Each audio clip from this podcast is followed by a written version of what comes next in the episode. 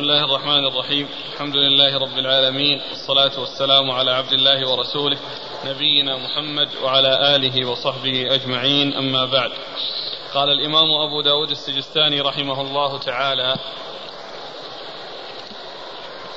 باب متى يفطر المسافر إذا خرج. قال حدثنا عبيد الله بن عمر قال حدثني عبد الله بن يزيد قال حاء وحدثنا جعفر بن مسافر. قال حدثنا عبد الله بن يحيى المعنى.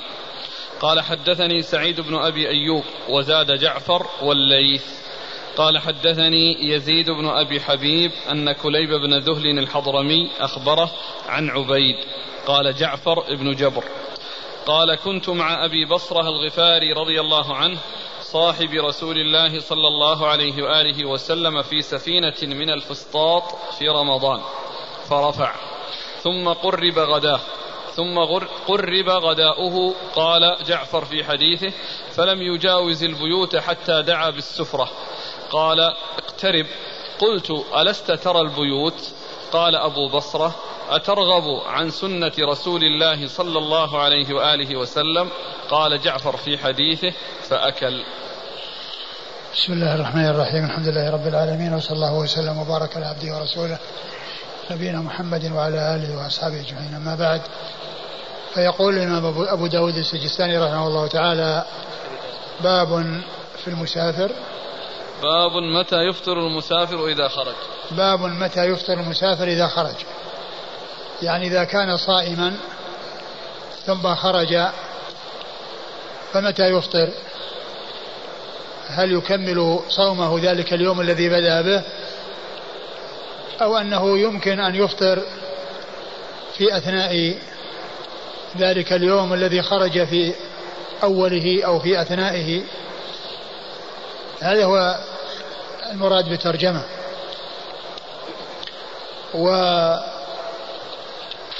والحكم في هذا هو كالحكم في القصر والإتيان برخص السفر. وأن الإنسان إذا غادر البلد وفارق البيوت والعمران وإن كان يراها فإنه يترخص ويأخذ برخص السفر من فطر و يعني قصر للصلاة. يبدأ بالترخص من حين ما يغادر البلد. والنبي صلى الله عليه وسلم في حجة الوداع خرج من المدينة وقد صلى بها الظهر ونزل في الميقات الذي هو ذي الحليفة وقصر فيه صلى العصر قصرا. وهي قريبة من المدينة. وهي قريبة من المدينة. فإذا إذا خرج الإنسان من البلد وإن كان يرى بيوت البلد فإنه يبدأ أو يرخص له بأن يأتي برخص السفر التي هي الفطر وكذلك القصر القصر للصلاة والفطر في الصيام. هذا هو الحكم ويدل له الحديث الذي أورده أبو داود حديث أبي أبي بصرة الغفاري رضي الله عنه. وكذلك أيضا ما جاء في القرآن وقال الله عز وجل و وإذا ضربتم في الأرض فليس عليكم جناح. أن تقصروا من الصلاة. وإذا ضربتم في الأرض لأنه إذا بدأ إذا خرج في السفر بدأ في الضرب في الأرض. إذا خرج من البلد يكون بدأ في الضرب في الأرض. فمعنى ذلك أن له أن يأخذ برخص السفر. من حين يبدأ بالسفر. من حين يبدأ بالسفر. وقد أورد أبو داود حديث أبي بصر الغفاري رضي الله عنه. قال قال يقول عبيد بن جبر كنت مع أبي بصرة الغفاري صاحب النبي صلى الله عليه وسلم في سفينة من الفسطاط في رمضان. كنت كنت؟ نعم. مع أبي بصرة الغفاري. يقول عبيد بن جبر كنت مع أبي بصرة الغفاري رضي الله تعالى عنه في في سفينة. نعم في سفينة من الفسطاط في رمضان. من الفسطاط في رمضان يعني سافروا في سفينة من الفسطاط يعني وهي مصر يعني آه مكان يعني في مصر يقال له الفسطاط ف وكان وجاء في بعض الأحاديث أنه متجه إلى الإسكندرية وهذا كما هو معلوم يكون في النيل يكون في نهر النيل. قال كنت؟ كنت مع أبي بصرة الغفاري صاحب النبي صلى الله عليه وسلم في سفينة من الفسطاط في رمضان نعم. فرفع. قال هنا قيل فرفع يعني رفع هو يعني ومن معه بمعنى أنهم يعني آه، دفعوا وتحركوا. وفي بعض الروايات فدفع. وفي بعضها فدفعنا. يعني معناه أنهم تحركوا وانطلقوا في السفينة. وأن السفينة تحركت في البحر يعني في سيرها. فقال فرفع يعني أبو أبو وصره ومن معه. ويعني في بعض الألفاظ فدفع أو وفي بعضها دفعنا. ودفع ودفعنا هي الاوضح يعني من ناحية أنهم يعني دفعوا في السفر وأنهم تحركوا في السفر وأنهم مشوا في البحر. ثم ثم قرب غداؤه. نعم. قال جعفر في حديثه فلم يجاوز البيوت حتى دعا بالسفرة. قال قال فقرب غداؤه. هذا قاله بعض الرواة أحد الرواة. وقال جعفر الذي هو أحد شيوخ أبي داود فلم يجاوز البيوت حتى دفع حتى دعا بالسفرة أي ال ال يعني المائدة التي يعني آه، تقدم للأكل يعني الغداء. فلم يجاوز البيوت يعني معناها أنه أنه جاوزها ولكنه قريب منها ولهذا قال أنك ترى البيوت. أنك ترى البيوت. نعم. قال اقترب. قلت ألست ترى البيوت؟ نعم قال اقترب. أبو بصرة يقول لعبيد بن جبر اقترب يعني كل. فقال ألست ترى البيوت؟ يعني معناه أننا لا زلنا قريبين من البلد.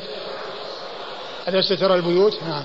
قال أبو بصرة أترغب عن سنة رسول الله صلى الله عليه وسلم؟ قال أبو بصرة أترغب عن سنة رسول الله صلى الله عليه وسلم. يعني أن الإنسان إذا دخل في السفر فله أن يترخص.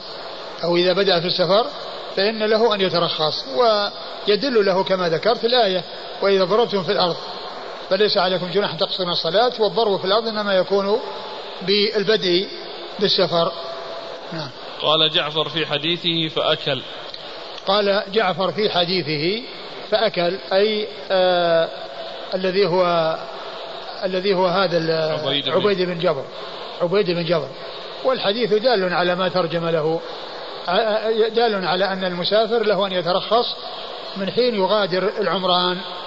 ولكن كما أسلفت فيما يتعلق بالصوم في السفر الأولى أنه ينظر في ذلك إلى حال الإنسان فإن كان عليه مشقة فالأولى له أن يفطر وإن لم يكن عليه مشقة فالأولى له أن يصوم حتى لا يكون يحمل نفسه دينا قد يثقل عليه أداؤه والقيام به نعم. قال حدثنا عبيد الله بن عمر عبيد الله بن عمر القواريري ثقة أخرج له البخاري ومسلم وداود النسائي البخاري ومسلم وأبو داود النسائي عن عبد الله بن يزيد عن عبد الله بن يزيد وهو المقري المكي وهو ثقة أخرجه أصحاب كتب الستة. قال حا وحدثنا جعفر بن مسافر. قال حا وحدثنا جعفر بن مسافر وهو صدوق ربما أخطأ أخرج له أبو داود والنسائي بن ماجه. صدوق ربما أخطأ أخرج له أبو داود والنسائي بن ماجه. عن عبد الله بن يحيى. عن عبد الله بن يحيى وهو لا بأس به أخرج له البخاري وأبو داود. وهو لا بأس به ولا بأس به بمعنى صدوق أخرج له البخاري وأبو داود. المعنى قال حدثني سعيد بن أيوب بن أبي أيوب سعيد بن أبي أيوب ثقة نعم أخرجه أصحاب الكتب ثقة أخرجه أصحاب الكتب الستة وزاد جعفر والليث وزاد جعفر والليث. يعني أن في رواية جعفر الطريقة الثانية الرواية عن شيخين. يعني آه، آه، آه، الذي هو ابن يحيى إيش اسمه؟ سعيد. سعيد بن يحيى يروي عن عن اثنين. عبد عبد الله بن يحيى. عبد الله بن يحيى يروي عن اثنين. عن سعيد بن أبي أيوب. عن سعيد بن سعيد, سعيد بن أبي أيوب والليث. وأما الطريق الأولى التي هي طريق عبيد الله بن عمر عبيد الله بن عمر فليس فيها الليث وإنما هي عن سعيد بن أبي أيوب فقط نعم عن يزيد بن أبي حبيب عن يزيد بن أبي حبيب المصري ثقة اخرجه أصحاب كتب الستة. عن كليب بن ذهل الحضرمي. عن كليب بن ذهل الحضرمي وهو مقبول. نعم. أخرج له أبو داود. أخرج له أبو داود. عن عبيد قال جعفر بن جبر. عن عبيد قال جعفر بن جبر الذي الشيخ الأول قال عبيد فقط ولم ينسبه. وأما الشيخ الثاني وهو جعفر بن مسافر شيخ أبي داود فإنه نسبه فقال عبيد بن جبر. قال عبيد بن جبر وهو ثقة أخرج له. في كلام. ها؟ في حافظ يقول إنه أهدي من المقوقس. فلا ذلك. نعم يعني قيل إنه لا صعبه وذكره, وذكره يعقوب بن سفيان في الثقات وقال ابن خزيمة لا أعرفه. أي نعم. أخرج له أبو داود. يعني هو إما صحابي وإما أنه يعني ثقة. أخرج له أبو داود. عن أبي بصرة الغفاري. عن أبي بصرة الغفاري رضي الله عنه وهو حميل بن ابن بصرة بن وقاص؟ حميل بن بصرة حميل, حميل بن وقاص. وهو, وهو صحابي أخرج له البخاري في الأدب المفرد ومسلم وأبو داود النسائي. البخاري في الأدب المفرد ومسلم وأبو داود النسائي. في الحاشية حميل بن وقاص. لا أظن اللي في الحافظ يقول لا هو بالحاء وليس بالجيم. لا ما ماشي. حميل بن وقاص أو حميل بن بصرة بن وقاص. ابن بصرة؟ إيه.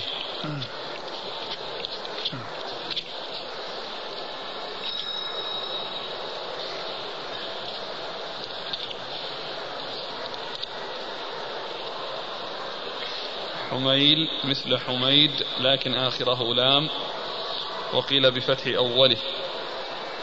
حميل حميل وقيل بالجيم. جميل. جميل. أو جميل.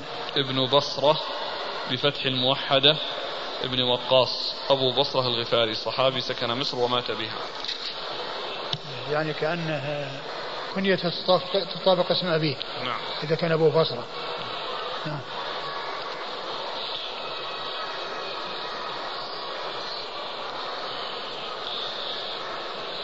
قال رحمه الله تعالى باب قدر مسيرة ما يفطر فيه.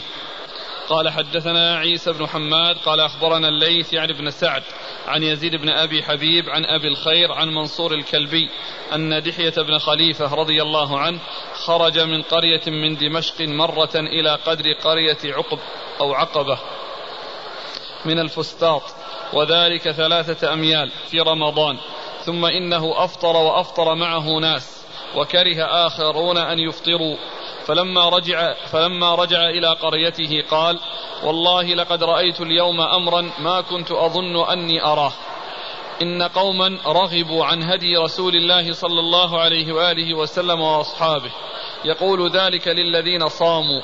ثم قال عند ذلك اللهم اقبضني إليك. ثم ورد أبو داود هذه الترجمة وهي باب مسافة. قدر مسيرة ما يفطر فيه.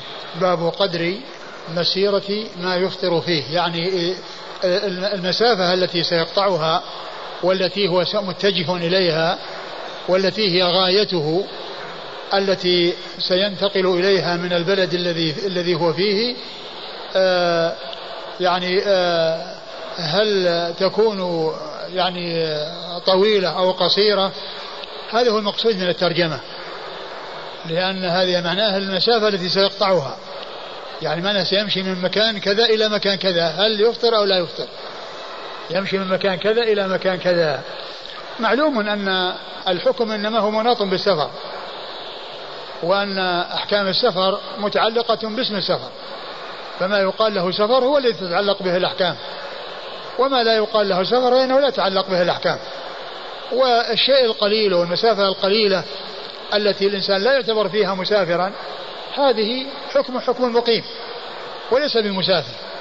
وأما يعني ما يطلق عليه اسم السفر والمسافة يطلق عليها اسم السفر فهو الذي يترخص فيها يعني المسافر يترخص فيها. يعني إذا بدأ بذلك السفر متجها إلى تلك الجهة التي تعتبر يعتبر الذهاب إليها سفرا. أما إذا كان المكان قريبا ولا يعتبر سفر فإن هذا حكمه حكم الإقامة وحكمه حكم البلد ولا يعتبر الإنسان مسافر. وقد أورد أبو داود رحمه الله حديثا ضعيفا عن دحية بن خليفة الكلبي رضي الله تعالى عنه أنه خرج يعني من يعني من من قرية يعني على مقدار ما بين الفسطاط وعقبة يعني قرية. يعني والمسافة قصيرة تبلغ ثلاثة أميال. فأفطر وأفطر معه بعض الناس وبعض الناس توقفوا وامتنعوا وصاموا ورأوا أن يصوموا. ثم إنه بعد ذلك آه، أبدى تأثره وتألمه من هذا الصنيع صنيع هؤلاء وقال إنهم رغبوا عن سنة رسول الله صلى الله عليه وسلم. رغبوا عن سنة رسول الله وقال اللهم اقبضني إليك. والحديث ضعيف ليس بثابت. ولا يصح. وكون قال سنة رسول الله صلى الله عليه وسلم هو غير ثابت. وإذا قيل سنة رسول الله صلى الله عليه وسلم فهو مرفوع وحكمه حكم الرفع لكن الشأن في ثبوته وهو غير ثابت فلا يحتج به ويكون الأمر على هذا إنما هو متعلق بالسفر فما يقال له سفر يحصل فيه الترخص سواء كان في الفطر أو القصر أو الجمع أو غير ذلك وما لم يكن كذلك فإنه لا يترخص فيه. قال حدثنا عيسى بن حماد. عيسى بن حماد آه، الملقب زغبة المصري وهو ثقة أخرجه مسلم وأبو داود والنسائي وابن ماجه. عن الليث. عن الليث بن سعد المصري وهو ثقة فقيه أخرج له أصحاب الكتب الستة. عن يزيد بن أبي حبيب عن أبي الخير. يزيد بن أبي حبيب المصري ثقة أخرج له أصحاب الكتب الستة وأبو الخير هو مرثد بن عبد الله اليزني المصري وهو ثقة أخرج له أصحاب الكتب الستة. عن منصور الكلبي. عن منصور بن يزيد. بن سعيد. بن سعيد أو بن زيد الكلبي وهو مجهول. مستور. وهو مستور نعم مستور اللي هو مجهول الحال. مستور وهي بمعنى مجهول الحال أخرج له أبو داود. أبو داود وهو أيضا مصري. نعم. عن دحية بن خليفة. عن دحية بن خليفة الكلبي صاحب رسول الله صلى الله عليه وسلم وهو صحابي أخرج له أبو داود. و ودحية بن خليفة هذا هو الذي كان جبريل يأتي إلى النبي صلى الله عليه وسلم على صورته. يعني آه، كان جبريل يأتي إلى النبي عليه الصلاة والسلام على صورة دحية بن خليفة الكلبي هذا. صاحب رسول الله صلى الله عليه وسلم يكون الاسناد كله مصريين إلا دحية؟ نعم كلهم إلا دحية. ودحيه كان يعني في في الشام يعني في قرية قال قرية المزة المزة التي منها أبو الحجاج المزي وهي يعني في في طرف دمشق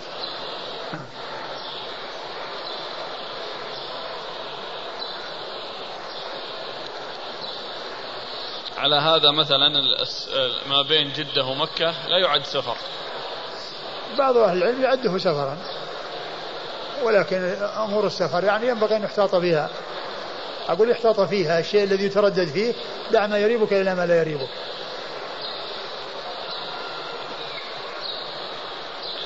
قال حدثنا مسدد قال حدثنا المعتمر عن عبيد الله عن نافع عن ابن عمر رضي الله عنهما أنه كان يخرج إلى الغابة.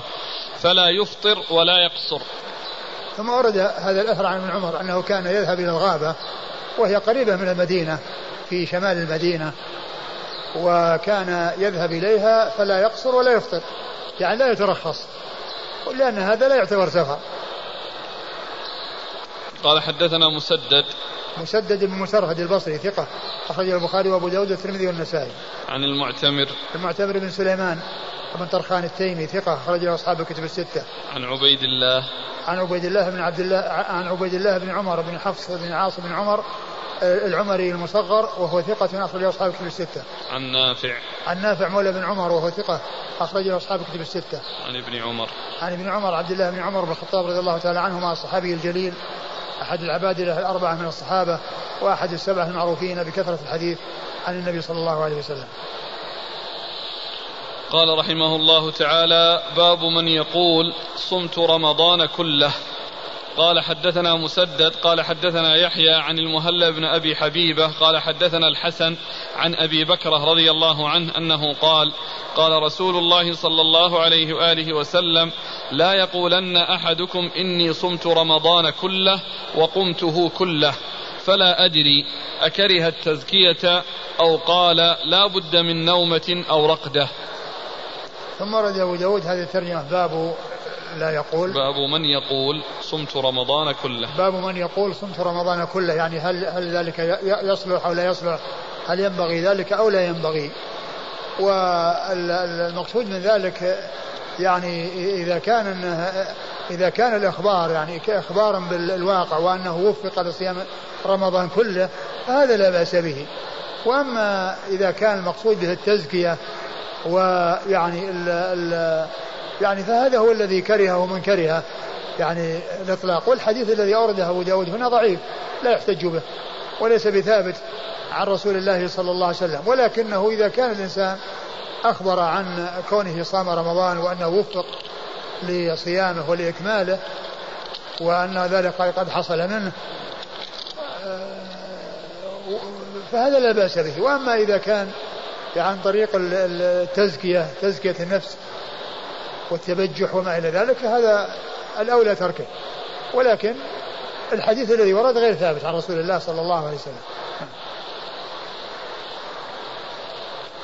لا يقولن أحدكم إني صمت رمضان كله وقمته كله فلا أدري أكره التزكية.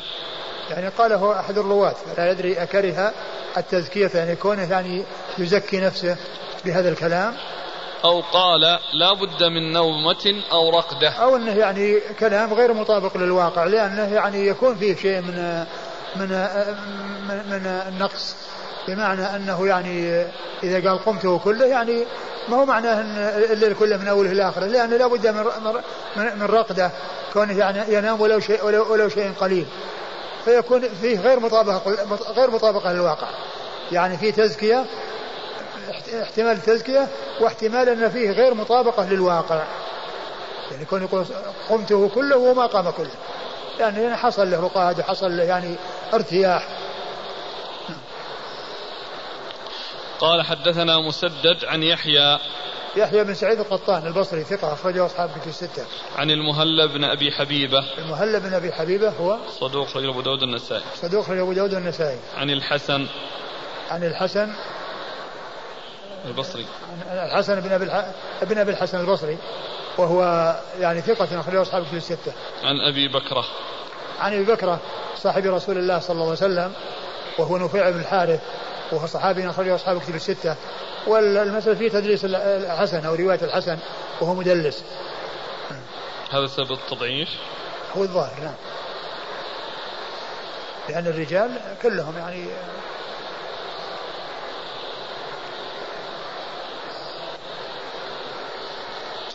قال رحمه الله تعالى باب في صوم العيدين. قال حدثنا قتيبة بن سعيد وزهير بن حرب وهذا حديثه. قال حدثنا سفيان عن الزهري عن أبي عبيد قال شهدت العيد مع عمر رضي الله عنه فبدأ بالصلاة قبل الخطبة ثم قال إن رسول الله صلى الله عليه وعلى آله وسلم نهى عن صيام هذين اليومين. أما يوم الأضحى فتأكلون من لحم نسككم وأما يوم الفطر ففطركم من صيامكم. ثم ورد أبو داود باب تحريم أو النهي. باب في صوم العيدين. باب في صوم العيدين يعني آه، حكم ذلك وهو التحريم. يعني أن صومهما لا يجوز. ويجب إفطارهما وأن يكون الإنسان مفطرا. وذلك لأن عيد الأضحى عيد فيه ذبح الهدي وذبح الأضاحي. وقد شرع للناس أن يأكلوا من الهدي والأضاحي. فلا فلا ينشغلوا بالصيام عن الأكل من هذا النسك الذي جعلت له هذه الأيام التي هي يوم العيد وثلاث أيام بعده التي هي أيام التشريق. فيكون الإنسان بصيامه معرضا.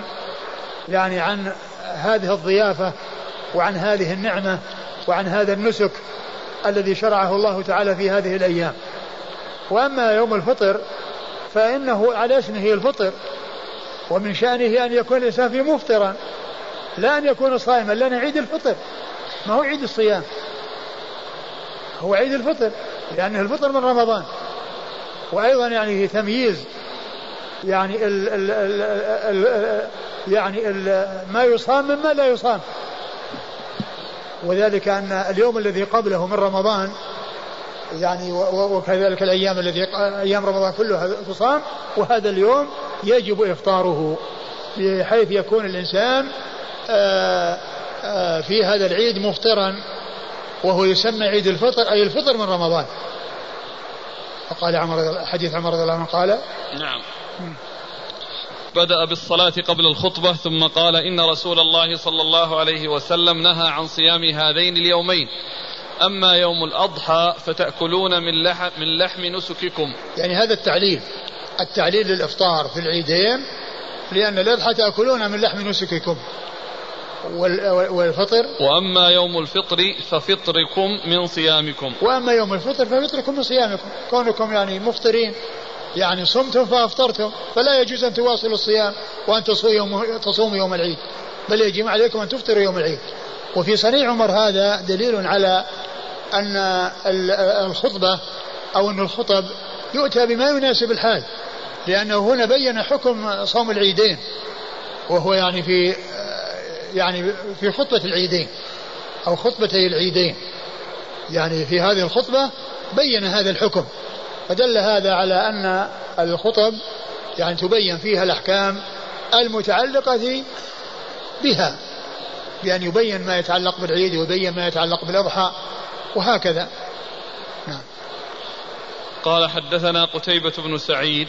قتيبة بن سعيد بن جميل بن طريف البغلاني ثقة أخرج له أصحاب الكتب الستة. وزهير بن حرب. زهير بن حرب هو ثقة أخرج له أصحاب الكتب الستة إلا الترمذي. قال وهذا حديثه. وهذا حديثه حديث الشيخ الثاني زهير. عن سفيان. سفيان هو بن عيينة. ثقة أخرج له أصحاب الكتب الستة. عن الزهري. الزهري محمد بن مسلم بن عبيد الله. الزهري ثقة فقيه أخرج له أصحاب الكتب الستة.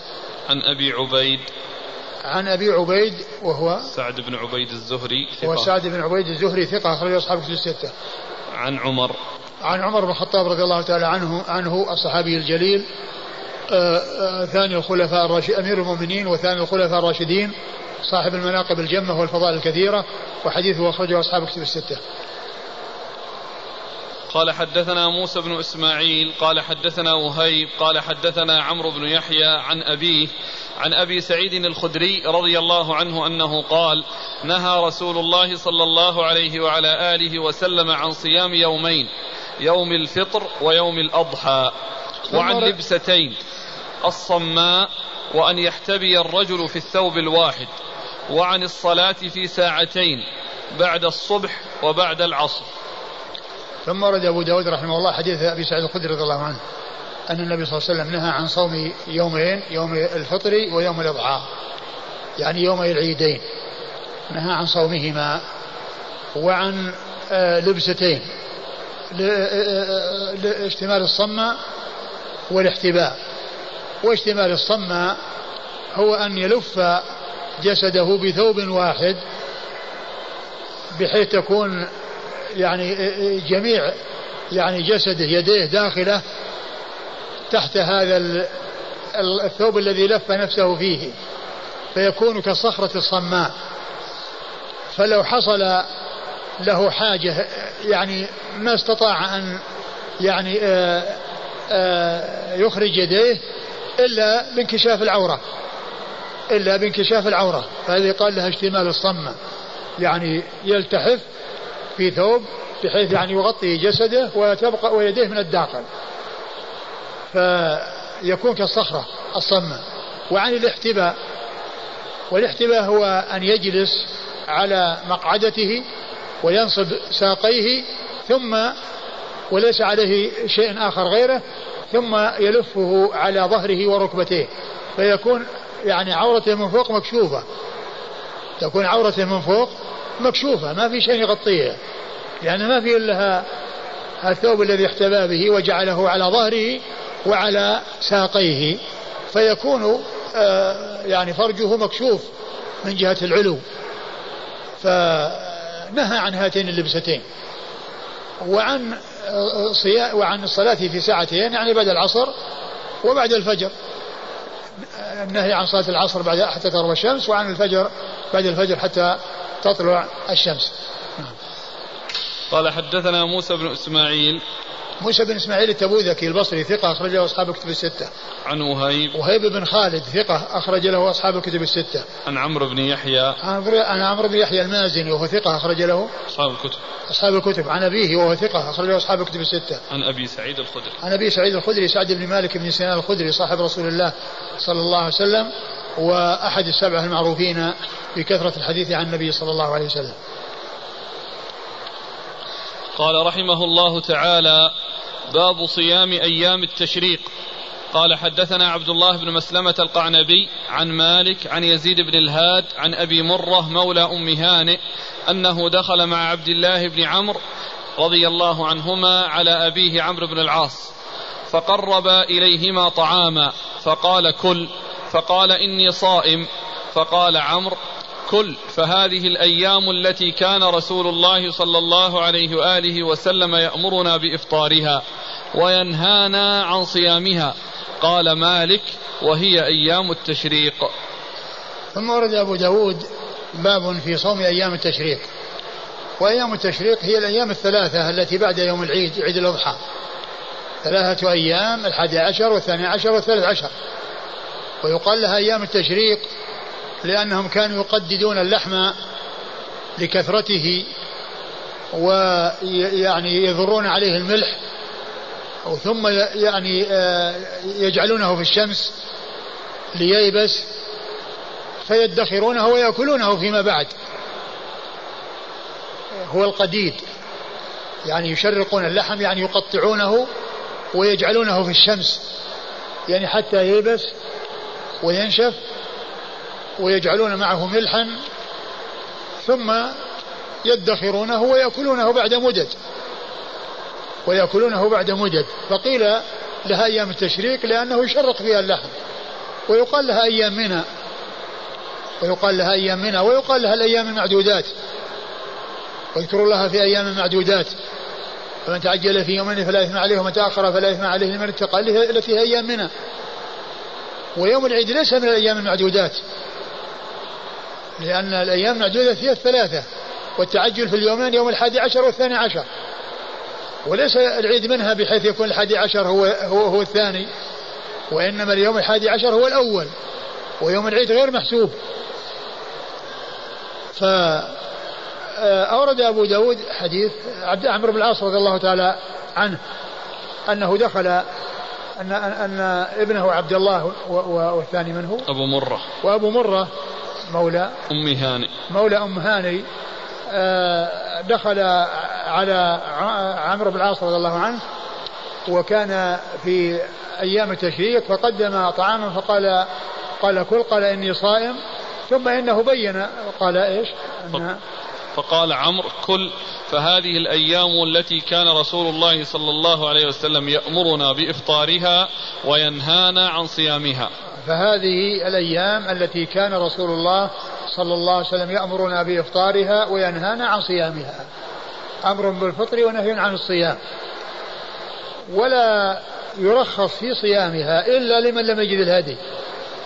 كما ثبت في الصحيح عن يعني بعض الصحابة أنه قال لم يرخص في أيام التشريق أن يصمنا إلا لمن لم يجد الهدي.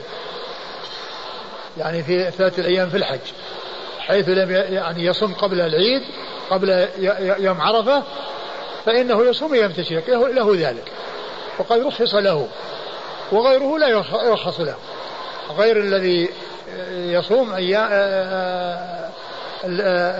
الأيام التي هي الثلاثة التي هي بدل الذبح لمن لم يستطعه. ثلاثة أيام في الحج وسبعة إذا رجع إلى أهله إذا كان متمتعا أو قارنا حيث يكون متمتعا أو قارنا هذا هو الذي يرخص له في صيام أيام التشريق. لم يرخص في أيام التشريق أن يصمنا إلا لمن لم يجد الهدي. أما غير هذا الذي لم يجد الهدي فإن عليه أن يكون مفطرا ولا يجوز أن يصوم أيام التشريق. قال مالك وهي أيام التشريق. قال مالك وهي أيام التشريق. يعني هذه الأيام التي آه، حصل فيها المحاورة. قال حدثنا عبد الله بن مسلمة القعنبي. عبد الله بن مسلمة القعنبي ثقة أخرجه أصحاب الكتب الستة إلا ابن ماجه. عن مالك. عن مالك بن أنس إمام دار الهجرة المحدث الفقيه أحد أصحاب المذاهب الأربعة المشهورة من مذاهب أهل السنة وحديثه أخرجه أصحاب الكتب الستة عن يزيد بن الهاد عن يزيد بن الهاد هو يزيد يزيد بن عبد الله بن يزيد بن عبد الله بن الهاد وهو ثقة أخرجه أصحاب الكتب الستة. عن أبي مرة مولى أم هاني. عن أبي مرة مولى أم هاني وهو وهو ثقة. نعم. أخرج له. أصحاب الكتب اسمه يزيد. نعم. أبو مرة. اي نعم واسمه يزيد. أبو مرة واسمه يزيد وهو ثقة أخرجه أصحاب الكتب الستة إلا ما, في أحد؟ لا. مستثنى؟ لا. أصحاب الكتب الستة نعم. عن عن عمرو بن العاص رضي الله تعالى عنه صاحب رسول الله صلى الله عليه وسلم وحديثه أخرجه أصحاب كتب الستة قال حدثنا الحسن بن علي قال حدثنا وهب قال حدثنا موسى بن علي. قال حا وحدثنا عثمان بن أبي شيبة قال حدثنا وكيع عن موسى بن علي والإخبار في حديث وهب. قال سمعت أبي أنه سمع عقبة بن عامر رضي الله عنه قال قال رسول الله صلى الله عليه وآله وسلم يوم عرفة ويوم النحر وأيام التشريق عيدنا أهل الإسلام وهي أيام أكل وشرب. ثم أورد أبو داود حديث عقبة بن عامر رضي الله عنه أن أن النبي صلى الله عليه وسلم قال آه يوم عرفة ويوم يوم, يوم عرفة, عرفة ويوم النحر وأيام التشريق. يوم عرفة ويوم النحر وأيام التشريق هي عيدنا أهل الإسلام. عيدنا أهل الإسلام. عيدنا أهل الإسلام وهي أيام أكل وشرب. وهي أيام أكل وشرب. وهذا كما هو معلوم بالنسبة لعرفة للحجاج يعني يكونون مفطرين في هذه الأيام كلها حتى يوم عرفة. الأولى للحجاج يكونوا مفطرين. ولا ويجوز الصيام ولكن الأولى الإفطار. والنبي صلى الله عليه وسلم كان مفطرا ولم يكن صائما في حجته. وكان الصحابة رضي الله عنهم تذاكروا فيما بينهم وتكلموا فيما بينهم هل الرسول صائم أو مفطر؟ فكان من ذكاء أم الفضل بنت الحارث الهلالية زوجة العباس وأم أولاد العباس أخت ميمونة بنت الحارث أن قالت أنا أبين لكم هل هو صائم أو غير صائم. فأخذت قدحا من لبن وقالت ناولوه إياه وكان على راحلته. فأخذه وشرب والناس يروه فعرفوا أنه مفطر. صلى الله عليه وسلم. ثم كون الإفطار في يوم عرفة يعني كما أن فيه اقتداء بالرسول صلى الله عليه وسلم فأيضا فيه تقوي على العبادة وعلى أن كون الإنسان في ذلك اليوم الذي ساعاته عظيمة هو يوم عظيم. ما روي الشيطان أدحر ولا أخزى منه في ذلك اليوم. يكون عنده نشاط وقوة إذا كان مفطر. أما إذا كان صائم يصير عنده كسل يعني يصير فيه نوم. فيعني يكون ذلك شاغلا له. فالأولى في حقه أن يكون مفطرا لا أن يكون صائما. أما غير الحجاج فإن صيام يوم عرفة أفضل صيام التطوع. غير الحجاج صوم يوم عرفة أفضل صيام التطوع كما جاء ذلك عن رسول الله صلى الله عليه وسلم أنه قال احتسب على الله يكفر السنة الماضية والسنة الآتية. يوم عرفة ويوم النحر وأيام التشريق. عيدنا أهل الإسلام وهي أيام أكل وشرب. نعم. أنا قلت يعني هذه كلها ما عدا يوم عرفة ويوم عرفة يفطر فيه الحجاج استحبابا وغير الحجاج آه، أفضل يوم يصام تطوعا هو يوم عرفة. وكونه عيد يعني لا شك إنه يوم عظيم وقد وفيه ال ال ال ال الأثر الذي جاء عن عمر رضي الله عنه أن آه، رجلا من بني إسرائيل من اليهود قال إن عليكم إن إن أن أن آية نزلت عليكم لو أنزلت علينا لاتخذنا ذلك اليوم عيدا. قال إني أعرف ذلك اليوم وفي أي مكان وهي وهو عيد للمسلمين لكنه عيد يصام لغير الحجاج. يعني جاء, جاء, جاء ما يدل على صيامه. نعم. قال حدثنا الحسن بن علي. الحسن بن علي الحلواني ثقة أخرجه أصحاب الكتب إلا النسائي. عن وهب. عن وهب بن جرير ابن, ابن حازم وهو ثقة أخرج له أصحاب كتب الستة. عن موسى بن علي. عن موسى بن علي بن رباح وهو صدوق ربما أخطأ صدوق ربما أخطأ أخرج له البخاري في الأدب المفرد ومسلم وأصحاب السنة. البخاري في الأدب المفرد ومسلم وأصحاب السنة. عن أبيه وهو قال حاء. قال حاء وحدثنا عثمان بن أبي شيبة عثمان بن أبي شيبة الكوفي ثقة أخرج له أصحاب كتب الستة إلا الترمذي وإلا النسائي وقد خرج له في عمل اليوم والليلة عن وكيع عن وكيع بن الجراح الرؤاسي الكوفي ثقة أخرج له أصحاب كتب الستة. عن موسى بن علي. عن موسى بن علي عن أبيه. والإخبار في حديث وهب. والإخبار في حديث وهب يعني كونه تصريح بالسماع الذي في الرواية. نعم. قال, قال سمعت أبي. نعم. أبي الذي هو علي وهو ثقة أخرج له. البخاري في المفرد ومسلم وأصحاب السنة.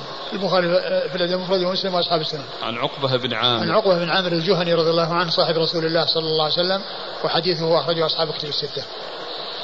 قال رحمه الله تعالى باب النهي أن يخص يوم الجمعة بصوم. قال حدثنا مسدد قال حدثنا أبو معاوية عن الأعمش عن أبي صالح عن أبي هريرة رضي الله عنه أنه قال قال رسول الله صلى الله عليه وآله وسلم لا يصم أحدكم يوم الجمعة إلا أن يصوم قبله بيوم أو بعده. ثم ورد أبو داود حديث آه هذه الترجمة باب النهي أن يخص يوم الجمعة بصوم يعني من بين الأيام. يعني بحيث يعمد إليه فيخصه يصومه وحده.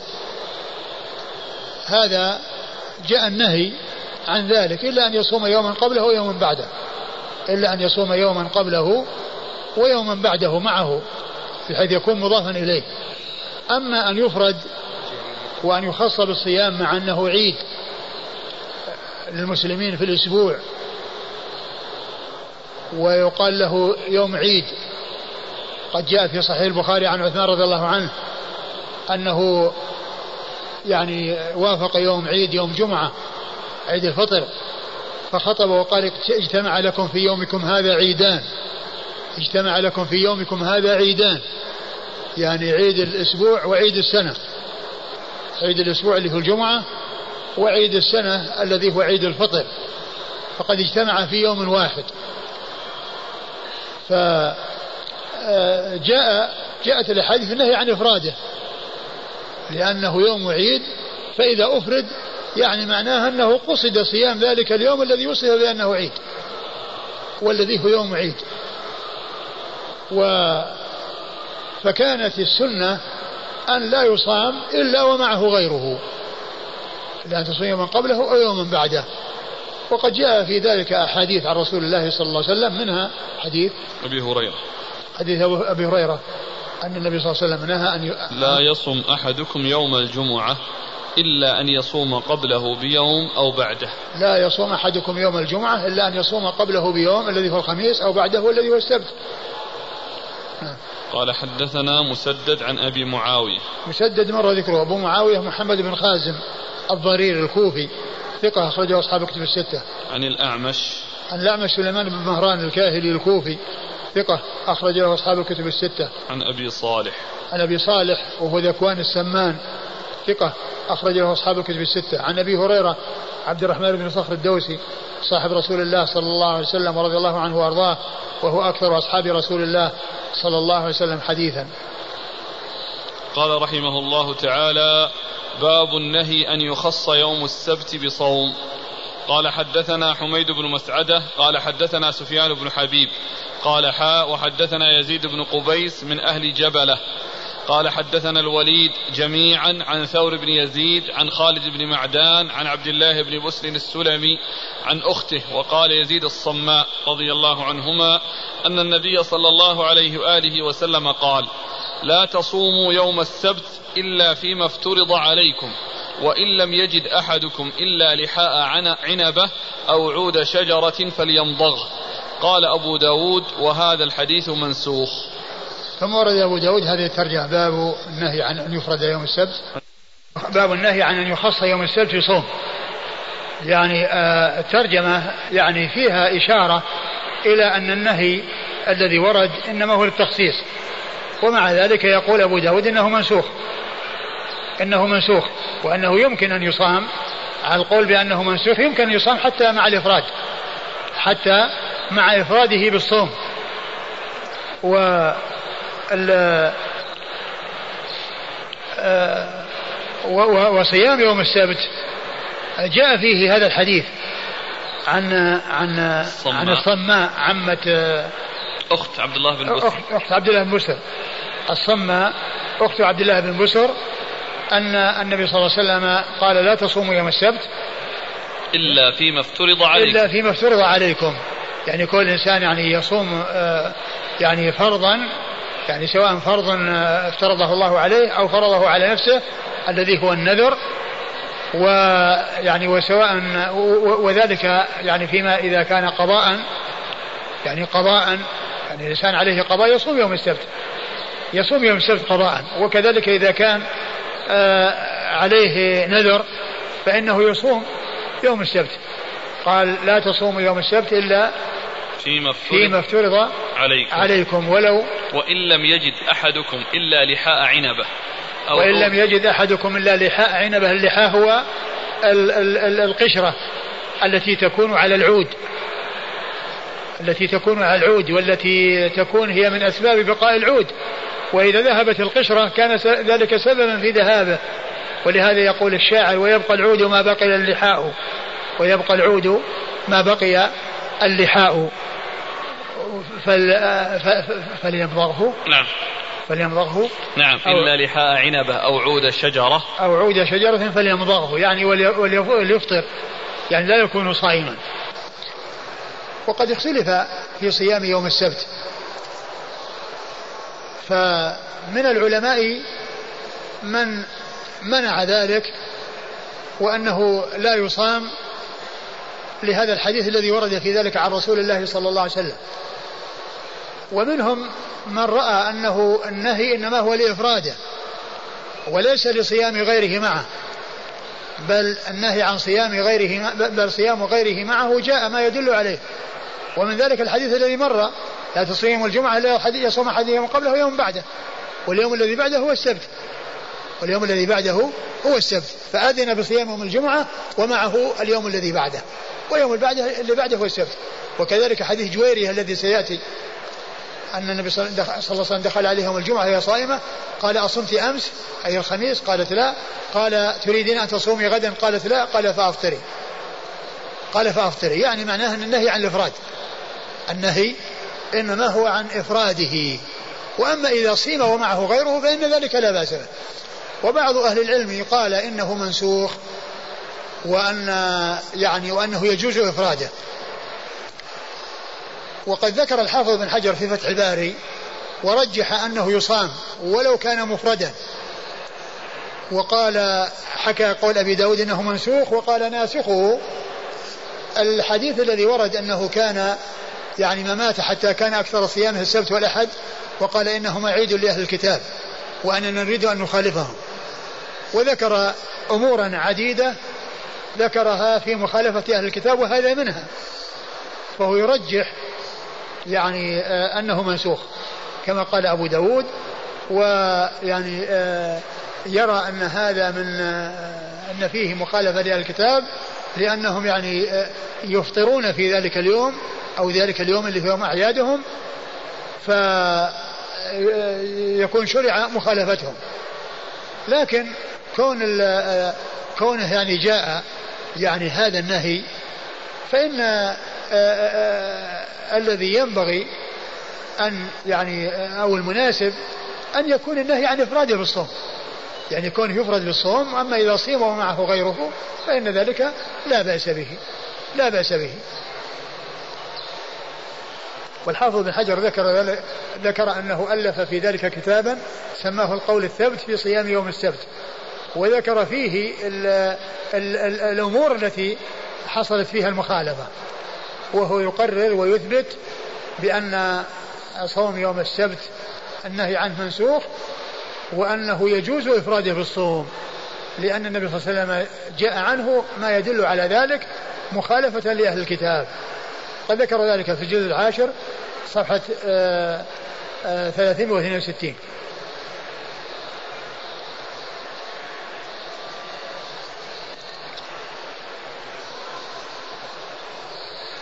الإسناد قال حدثنا حميد بن مسعدة. حميد بن مسعدة البصري وهو صدوق أخرج له مسلم وأصحاب السنن. عن سفيان بن حبيب. سفيان بن حبيب وهو ثقة أخرج البخاري في الأدب المفرد وأصحاب السنن. ثقة أخرجه البخاري في الأدب المفرد وأصحاب السنن. قال حا وحدثنا يزيد بن قبيس من أهل جبلة. قال حا وحدثنا يزيد بن قبيس من أهل جبلة وهو ثقة أخرج أبو داود. ثقة أخرجه أبو داود. عن الوليد. عن الوليد بن مسلم وهو ثقة أخرجه أصحاب كتب الستة. عن ثور بن يزيد. عن ثور بن يزيد الحمصي وهو ثقة أخرج له أصحاب كتب. أخرج له البخاري وأصحاب السنن البخاري وأصحاب السنن عن خالد بن معدان. عن خالد بن معدان وهو ثقة أخرج له أصحاب الكتب. ثقة أخرج له أصحاب الكتب. عن عبد الله بن بسر السلمي. عن عبد الله بن بسر السلمي وهو صحابي صحابي صغير أخرج له أصحاب الكتب.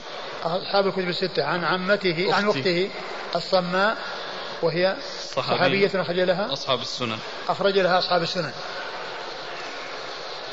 قال رحمه الله تعالى باب الرخصة في ذلك. قال حدثنا محمد بن كثير قال حدثنا همام عن قتادة قال حاء وحدثنا حفص بن عمر قال حدثنا همام قال حدثنا قتادة عن أبي أيوب قال حفص العتكي عن جويرية بنت الحارث رضي الله عنها أن النبي صلى الله عليه وآله وسلم دخل عليها يوم الجمعة وهي صائمة فقال أصمت أمس؟ قالت لا.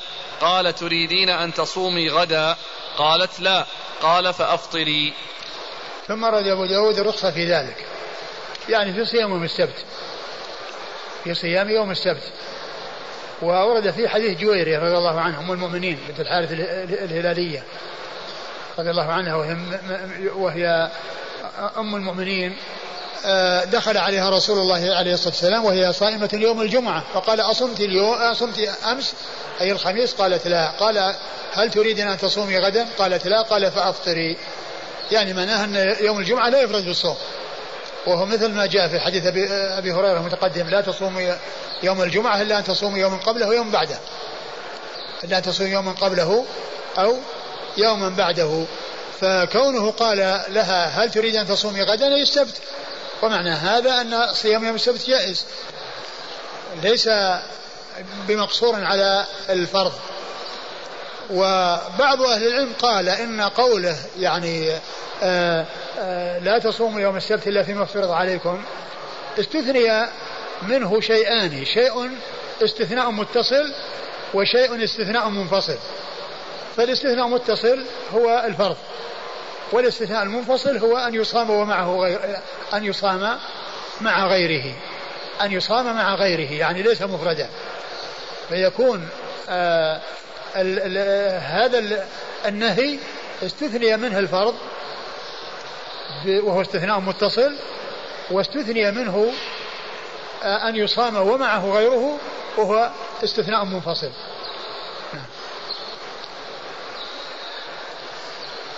قال حدثنا محمد بن كثير. محمد بن كثير العبدي ثقة أخرجه أصحاب كتب الستة. عن همام. عن همام بن يحيى ثقة أخرجه أصحاب كتب الستة. عن قتادة. عن قتادة بن دعامة السدوسي البصري ثقة أخرج له أصحاب كتب الستة. قال حا وحدثنا حفص بن عمر. قال حا وحدثنا حفص بن عمر وهو ثقة أخرج أخرج له حديثه البخاري وأبو داود النسائي. نعم. البخاري وأبو داود النسائي. عن همام عن قتادة عن أبي أيوب. عن همام عن قتادة عن أبي أيوب وهو اسمه يحيى ثقة أخرجه أصحاب الكتب إلا الترمذي وهو ثقة أخرجه أصحاب الكتب الستة إلا الترمذي عن جويرية بنت الحارث. عن جويرية بنت الحارث أم المؤمنين رضي الله عنها وأرضاها وحديثها أخرجه أصحاب الكتب الستة. قال حدثنا عبد الملك بن شعيب قال حدثنا ابن وهب قال سمعت الليث يحدث عن ابن شهاب.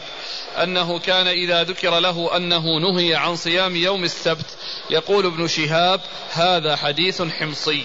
ثم أورد أبو داود هذا الأثر عن ابن شهاب أنه كان إذا ذكر له النهي عن يوم صيام يوم السبت قال هذا حديث حمصي. يعني وهذا فيه توهين. يعني في هذه الكلمة توهين يعني له. وقيل إن التوهين آه، يتعلق آه، بخالد بن معدان فإنه ثقة يرسل وأيضا في آه، تلميذه الذي هو الذي هو تلميذ خالد. ثور بن يزيد. ثور بن يزيد. قالوا إنه آه إنه آه يعني آه يرى القدر. يعني فالتوهين يعني هو من أجل هذين. وهذا يعني كما هو معلوم حديثهما معتبر ولكن إما أن يكون منسوخا كما قال الحافظ بن حجر أو أنه ليس بمنسوخ ولكنه يكون آآ آآ يصام ومعه غيره قال حدثنا عبد الملك بن شعيب عبد الملك بن شعيب بن الليث بن سعد المصري ثقة أخرج حديث مسلم وأبو داود والنسائي. عن ابن وهب. عن ابن وهب عبد الله بن وهب المصري ثقة أخرجه أصحاب كتب الستة. عن الليث عن ابن شهاب. عن الليث آه، مر ذكره وابن شهاب مر ذكره. نعم. قال حدثنا محمد بن الصباح بن سفيان قال حدثنا الوليد عن الأوزاعي قال ما زلت له كاتما حتى رأيته انتشر يعني حديث عبد الله بن بسر هذا في صوم يوم السبت قال أبو, أيوة. قال أبو داود قال مالك هذا كذب ثم ورد أبو داود آه هذا الأثر عن الأوزاعي أنه قال ما زلت له كاتما يعني كأنه يعني ما هو ما هو يعني معتبر عنده ومعتمد عنده وإنما المعتمد عنده والمعتبر غيره. يعني من مما فيه الدلالة على صيامه. قال ما دمت ما زلت له كاتما حتى رأيته انتشر. يعني آه وإلا فإنه قد كان قبل ذلك كتما. يعني لا يريد أن يحدث به لأنه لا يرى ما يعني دل عليه. قال مالك هذا كذب. نعم. وقال مالك هذا كذب. والكلمة هذه آه، يمكن أن يكون المقصود منها الخطأ. أن فيها خطأ لأن الكذب يأتي بمعنى الخطأ. يعني آه، ويأتي يعني في بعض المواضع الكذب يراد به الخطأ. لعل المقصود بذلك أنه خطأ وليس المقصود بذلك أنه مكذوب وأنه موضوع. وإنما الكذب يأتي أحيانا في عباراتهم أنه بمعنى الخطأ. قال حدثنا محمد بن الصباح بن سفيان. محمد بن الصباح بن سفيان هو صدوق خرج أبو داود بن ماجه. صدوق خرج أبو داود بن ماجه. عن الوليد عن الأوزاعي. عن الوليد آه، مر ذكره هو الأوزاعي هو عبد الرحمن بن عمرو الأوزاعي فقيه الشام ومحدثها ثقه أخرجه أصحاب الكتب الستة. انتهى الباب. ها؟ انتهى الباب. انتهى الباب. والله تعالى أعلم وصلى الله وسلم وبارك على عبده ورسوله نبينا محمد وعلى آله وأصحابه أجمعين. جزاكم الله خيرا وبارك الله فيكم ونفعنا الله بما قلتم. ويناسب أننا إذا قربت الإقامة نقوم. يعني ما يقيم ونحن جالسين هنا يعني وبعدين بحيث يعني يمضي وقت ويدخل يدخل الناس في الصلاة إحنا ما وصلنا. إذا بقي شيء قليل يعني ينبغي أن ننبه على الانتهاء. الله يعين. الأسئلة ما تتوقف. الأسئلة ما توقف على آه، هنا فائدة.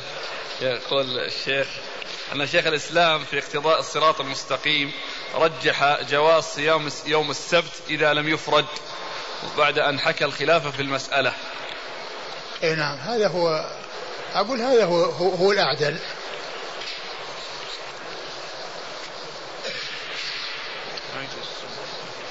وفي رسالة يقول هل اطلعت على هذه بارك الله فيك؟ القول الثبت في صيام يوم السبت ليست للحافظ وإنما لمحمد الحمود النجدي. كيف؟ هكذا كتب أخونا. أيوة. هل اطلعتم على رسالة المؤلف في مسألة صيام السبت؟ القول الثبت في صيام يوم السبت للشيخ محمد الحمود النجدي. ما أدري هل هل هذا اسم جديد لهذا المؤلف أو أنه محقق لكتاب القول الثابت إذا كان موجودا. أقول إذا كان موجودا. لعله يكون موجودا ويكون هذا تحقيق له. أو أنه اسم على اسم. أو أنه اسم على اسم مثل فتح الباري. للحافظ بن حجر مطابق لاسم فتح الباري لابن رجب.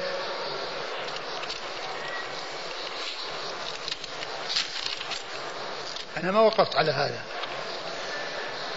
قال شيخ الإسلام ابن تيمية رحمه الله في الرد على الإخناء في صفحة 263 إلى 265 ففي مسند أبي يعلى عن علي بن الحسين أنه رأى رجلا يجيء إلى فرجة كانت عند قبر النبي صلى الله عليه وسلم فيدخل فيها. فنهاه. فقال ألا أحدثكم حديثا سمعته من أبي عن جدي عن رسول الله صلى الله عليه وسلم؟ قال لا تتخذوا بيتي لا تتخذوا بيتي عيدا ولا بيوتكم قبورا فإن تسليمكم يبلغني أينما كنتم. فهذا علي بن الحسين زين العابدين وهو من أجل التابعين علما ودينا. حتى قال الزهري ما رأيت هاشميا مثله. وهو يذكر هذا الحديث بإسناده ولفظه. لا تتخذوا بيتي عيدا فإن تسليمكم يبلغني أينما كنتم. وهذا يقتضي وهذا يقتضي أنه لا مزية للسلام عليه عند بيته كما لا مزية للصلاة عليه عند بيته. بل قد نهى عن تخصيص بيته بهذا وهذا. نرجو منكم يا فضيلة الشيخ توضيح كلام شيخ الإسلام هذا من قوله وهذا يقتضي أنه لا مزية للسلام.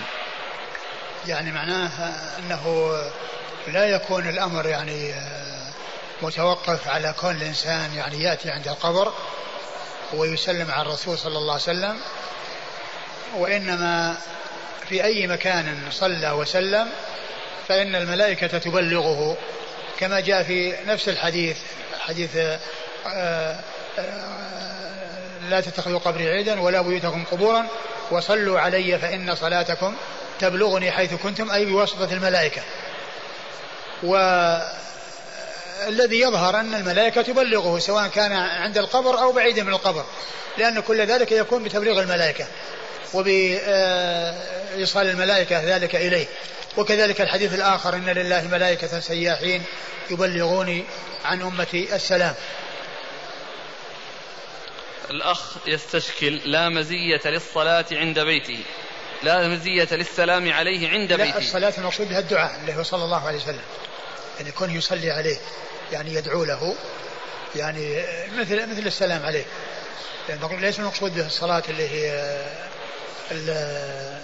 ذات الركوع والسجود لأنه يعني صلوا فإن صلاتكم تبلغني حيث كنتم وفي بعض الروايات تسليمكم يبلغني حيث كنتم هذا هو معنى. صلوا فإن صلاتكم تبلغني حيث كنتم.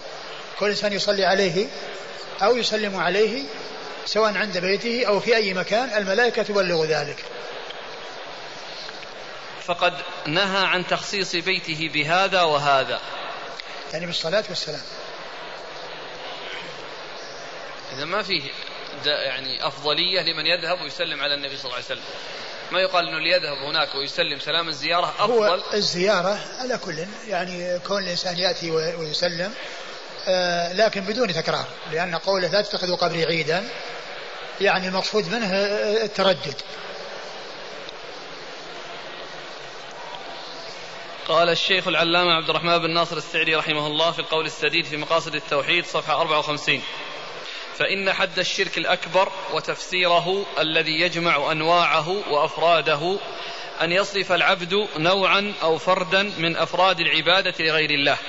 فكل اعتقاد أو قول أو عمل ثبت أنه مأمور به من الشارع فصرفه لله وحده توحيد وإيمان وإخلاص وصرفه لغيره شرك وكفر. فعليك بهذا الضابط للشرك الأكبر الذي لا يشذ عنه شيء. كما أن حد الشرك الأصغر هو كل وسيلة وذريعة يتطرق منها أو يتطرق منها إلى الشرك الأكبر من الإرادات والأقوال والأفعال التي لم تبلغ رتبة العبادة. فعليك بهذين الضابطين للشرك الأكبر والأصغر فإنه مما يعينك على فهم الأبواب السابقة واللاحقة من هذا الكتاب وبه يحصل لك الفرقان بين الأمور التي يكثر اشتباهها والله المستعان. أرجو توضيح ضابط الشرك الأصغر وكيف نفرق بينه والبدع. آه هذا الضابط يعني غير واضح فيما يتعلق بالشرك الأصغر وأنه يعني آه يعني هذا العموم وأنه كل وسيلة لأن هناك وسائل يعني لا تعتبر شرك ولكنها تؤدي إلى الشرك. ولكن يعني الشرك الأصغر مثل الحلف بغير الله الحلف بغير الله يعني هذا شرك أصغر. لأن في تعظيم لغير الله لكنه يعني لا يصل إلى حد الشرك الأكبر. اللهم إلا إذا اعتقد أن هذا الذي يحلف به الحلف به أعظم من الحلف بالله أو أنه يكون مساوي للحلف بالله فهذا يكون شرك أكبر. أما مجرد أن يكونه يعظمه ويحلف فيه ويحلف به فيقول ويعني وفلان أو وحياتي أو والنبي والكعبة وما إلى ذلك من الألفاظ التي هي من الشرك الأصغر نعم فيها يعني آه، يعني صرف شيء لغير الله عز وجل. لا لا ينبغي يصرف إلا لله عز وجل. لكن كل وسيلة من الوسائل يقال إنها شرك أصغر هذا ما هو واضح.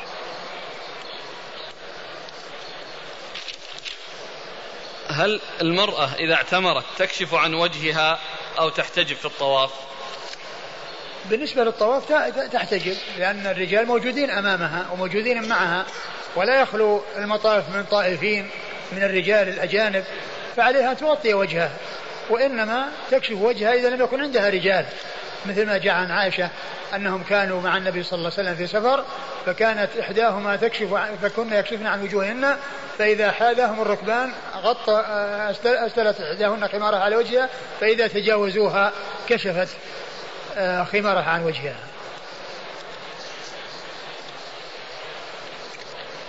يقول حدد لنا مسافة القصر والفطر بالكيلوات. آه، المشهور عند يعني بعض العلماء أنها في حدود يعني 70 كيلو أو, أو قريب من ذلك أو 80 كيلو. يعني ما كان في هذا الحدود فهو الذي فيه الاحتياط. وبعض أهل العلم يرى أقل من ذلك. ولكن دع ما يريبك إلى ما لا يريبك. من كان يصوم يوما ويفطر يوما ووافق يوم الصيام يوم السبت. فهل يصوم أو يترك؟ والله الذي يبدو أنه يصوم لا بأس به لأن هذا يعني شيء معتاد.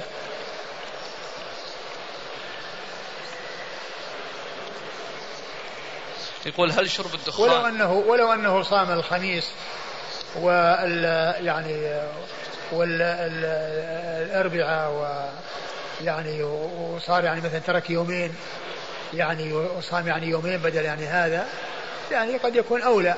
ولكن يبدو أنه لا بأس به. قال الإمام أبو داود السجستاني رحمه الله تعالى باب في صوم الدهر تطوعا. قال حدثنا سليمان بن حرب ومسدد.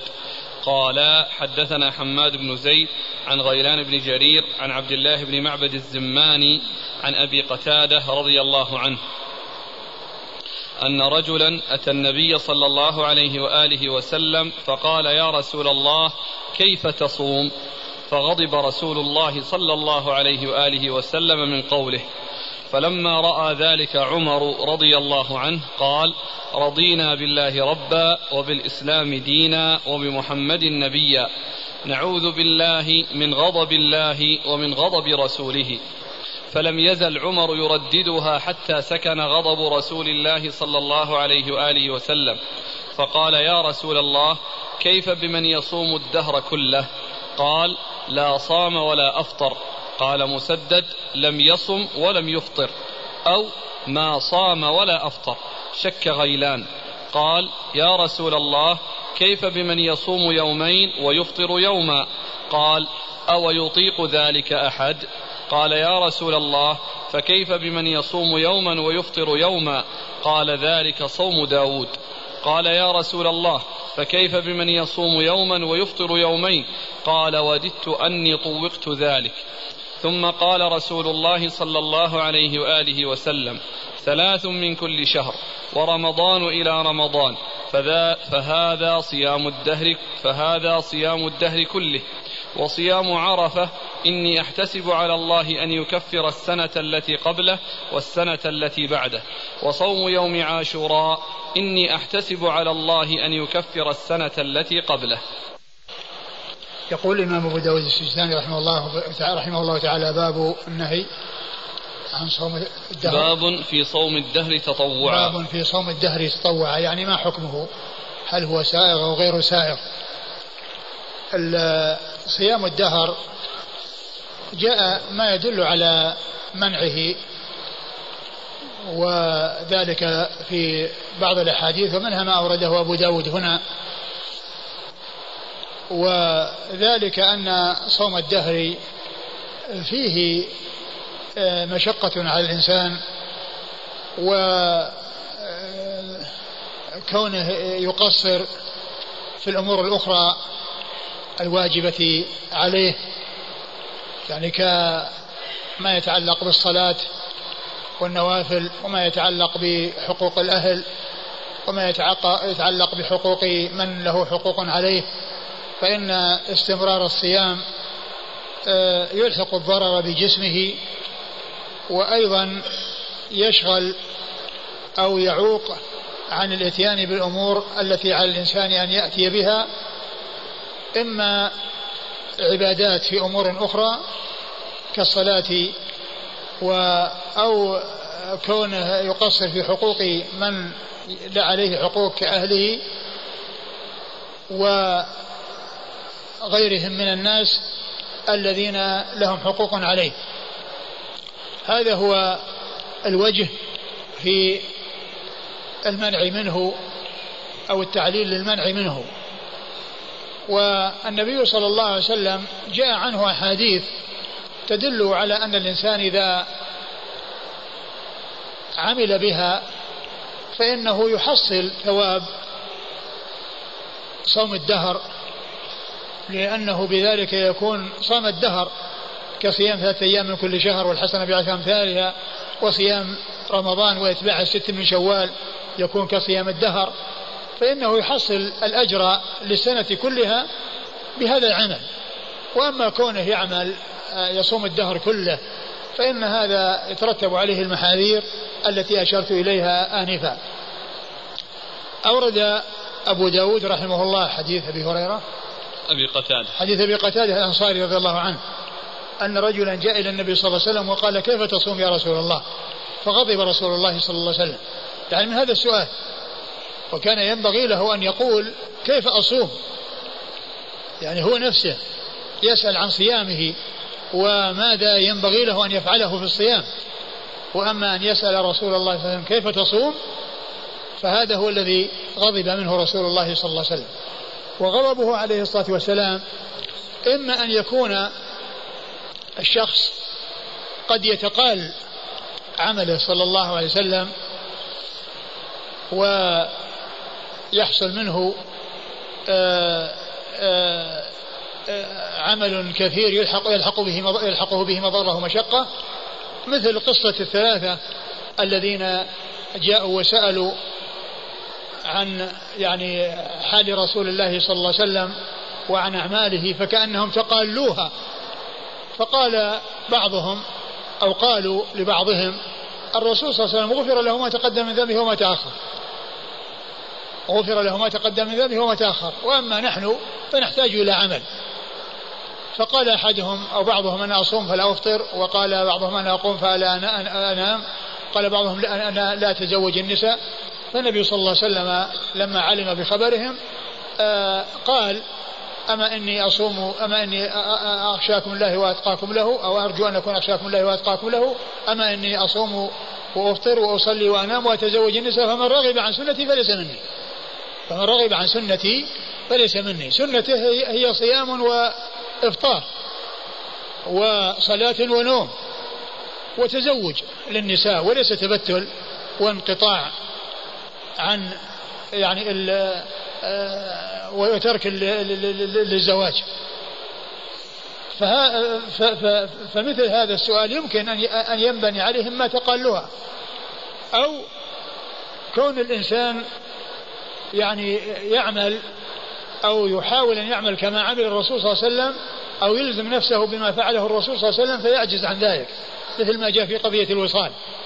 وأن الرسول صلى الله عليه وسلم كان يواصل فيعني آآ آآ لما نهاهم عن الوصال قالوا إنك تواصل. قال إني لست كهيئتكم إني أطعم وأسقى كما مر بنا الحديث قريبا. ثم إن النبي صلى الله عليه وسلم أراد أن يوقفهم على مشقة ذلك الشيء الذي أرادوه فواصل بهم في آخر الشهر يومين أو ثلاثة وقال لو تأخر الشهر لزدتكم كالمنكل لهم كالمنكل لهم فهذا السؤال إما أن يترتب عليه كون الإنسان يلزم نفسه بشيء يشق عليه مثل مثل الوصال ولا يستطيعه أو أنه يتقال العمل.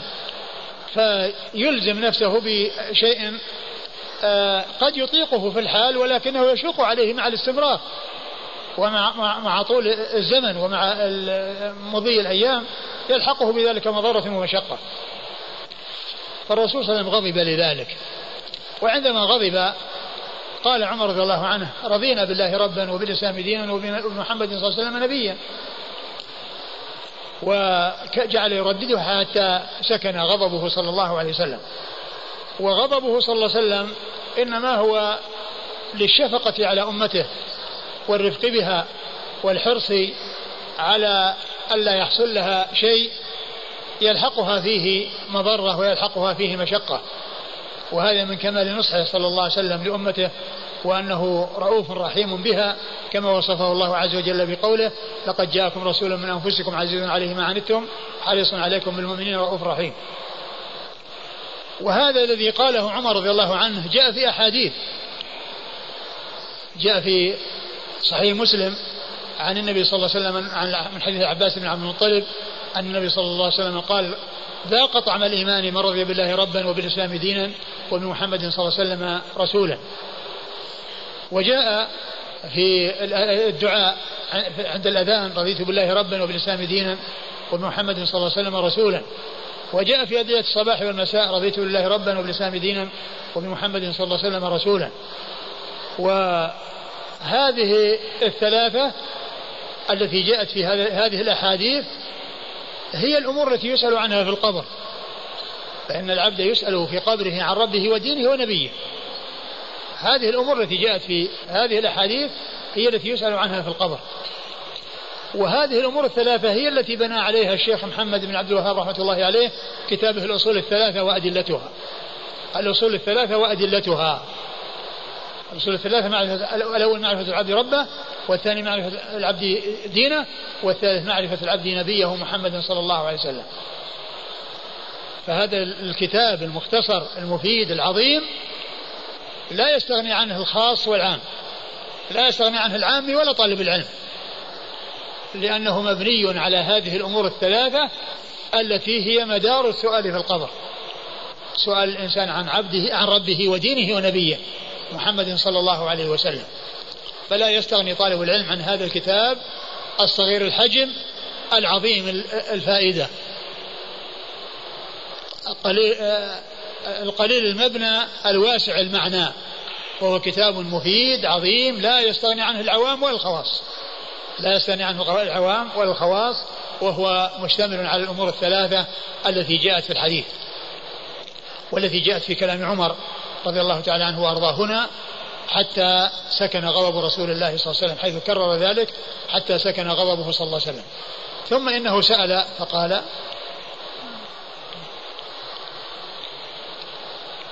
قال كيف بمن يصوم الدهر كله؟ قال, قال كيف بمن يصوم الدهر كله؟ انتقل إلى هذا السؤال كيف بمن يصوم الدهر كله؟ وهذا يعني يبين أو يعني يدل على أن السائل يعني عنده يعني جانب ال ال يعني ال الزيادة أو الإكثار من العمل. والنبي صلى الله عليه وسلم قد جاء عنه قال عليكم من الأعمال ما تطيقون. فإن الله لا يمل حتى تملوا وقال عليه الصلاة والسلام آآ آآ أن الدين يسر ولن يشد الدين أحد إلا غلبه. وجاء في ذلك أحاديث وقال أحب العمل إلى الله ما داوم عليه صاحبه وإن قل. ويقال في الكلام الجميل أو في الحكم قليل تداوم عليه خير من كثير تنقطع عنه. قليل تداوم عليه خير من كثير تنقطع عنه. وقد يجد الإنسان في نفسه نشاط في بعض الأوقات فيقدم ويلزم نفسه بشيء ثم بعد ذلك يندم أنه ألزم بنفسه بشيء عجز عنه.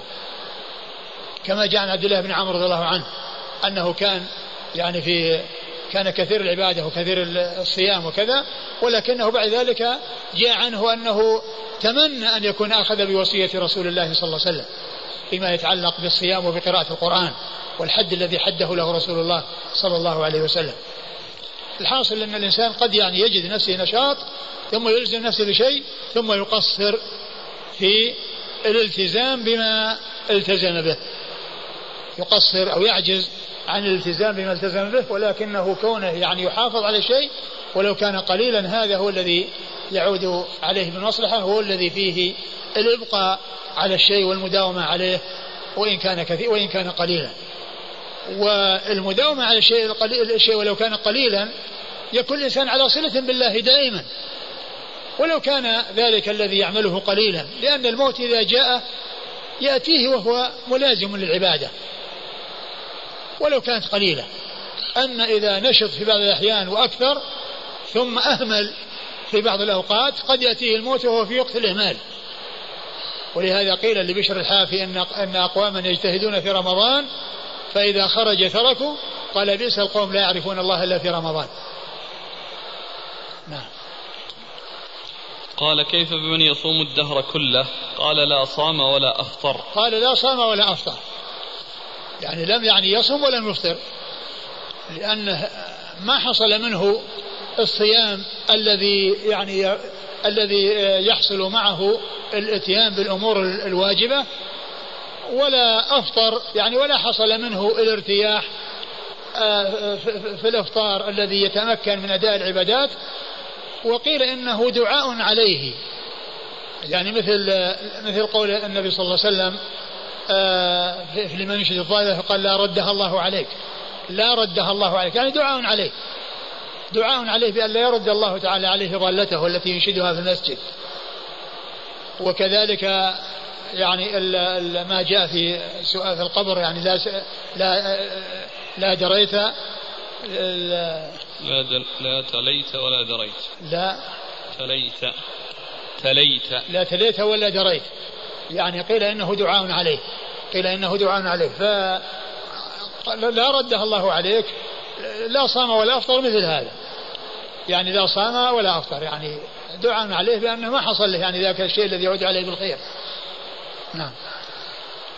قال مسدد لم يصم ولم يفطر أو ما صام ولا أفطر. شك يعني مسدد الذي هو أحد الشيخين شك في أنه لم يصم ولم يفطر أو لا صام ولا أفطر. وأما الشيخ الثاني الذي هو سليمان بن حرب. سليمان بن حرب فإنه قال لا صام ولا أفطر يعني بدون شك. وأما هذا شك هل قال هذه الكلمات كما قال سليمان بن حرب أو قال كلمة أخرى وهي لم يصم ولم يفطر؟ قال يا رسول الله كيف بمن يصوم يومين ويفطر يوما؟ قال أو يطيق ذلك أحد؟ قال كيف من يصوم يومين ويفطر يوما؟ يعني معناه يصوم ثلثي الدهر. يعني سأل عن سؤال الدهر ثم بعدين سأل عن ثلثيه يومين ويوم يعني منه الثلثين. يعني يصوم من الشهر عشرين يوم ويترك عشرة. قال أو يطيق ذلك أحد؟ يعني في مشقة. الاستمرار على ذلك الكلام على الاستمرار. كون يطيق في شهر يطيق في شهرين يطيق لكن مع الدوام ومن الاستمرار وطول الحياة يعني في ذلك مشقة نعم. قال يا رسول الله فكيف بمن يصوم يوما ويفطر يوما؟ قال ذاك صوم ذلك صوم داود. قال فكيف من يصوم يوما ويفطر يوما؟ قال ذلك صوم داود. يعني وهو خير الصيام كما جاء ذلك عن رسول الله صلى الله عليه وسلم. يعني يصوم يوما ويفطر يوما. يعني فيه راحة وفيه آه، صيام. فيه ارتياح وفيه صيام. ليس صياما مستمرا لا راحة معه ولا إفطار مستمر لا صيام معه وإنما صوم يوم وإفطار يوم. نعم. قال يا رسول الله فكيف بمن يصوم يوما ويفطر يومين؟ قال نعم قال كيف؟ فكيف بمن يصوم يوما ويفطر يومين؟ قال وددت أني طوقت ذلك. قال فكيف من يصوم يوما ويفطر يومين؟ يعني عشرة أيام من الشهر أو ثلث الدهر. يعني ثلث الدهر. عشرة أيام يعني من عشرين من كل شهر. يعني معناه ثلث الدهر. كل إنسان لازم على عشرة أيام. قال وددت أني طوقت ذلك. قيل معناه أن الرسول صلى الله عليه وسلم لانشغاله بأهله وب يعني آه، ضيوفه وبأعماله وبالناس يعني آه، يجعله يعني لا يصوم يعني هذه المدة باستمرار أو هذا المقدار باستمرار. وقيل أن المقصود بذلك أن أن أمته وأن المقصود به أمته وأنها تطيق ذلك. يعني كونه يعني يصير آه، يعني آه، يصير يعني يوم ويفطر آه، يومين. نعم. ثم قال رسول الله صلى الله عليه وآله وسلم ثلاث من كل شهر. ثم, ثم إن النبي صلى الله عليه وسلم أرشد إلى ما ينبغي أن يفعل. فقال صيام ثلاثة أيام من كل شهر. الحسنة بعشر أمثالها. فيكون الإنسان كأنه صام الدهر. لأن كل يوم عن عن عن عشرة أيام. والحسنة بعشر أمثالها.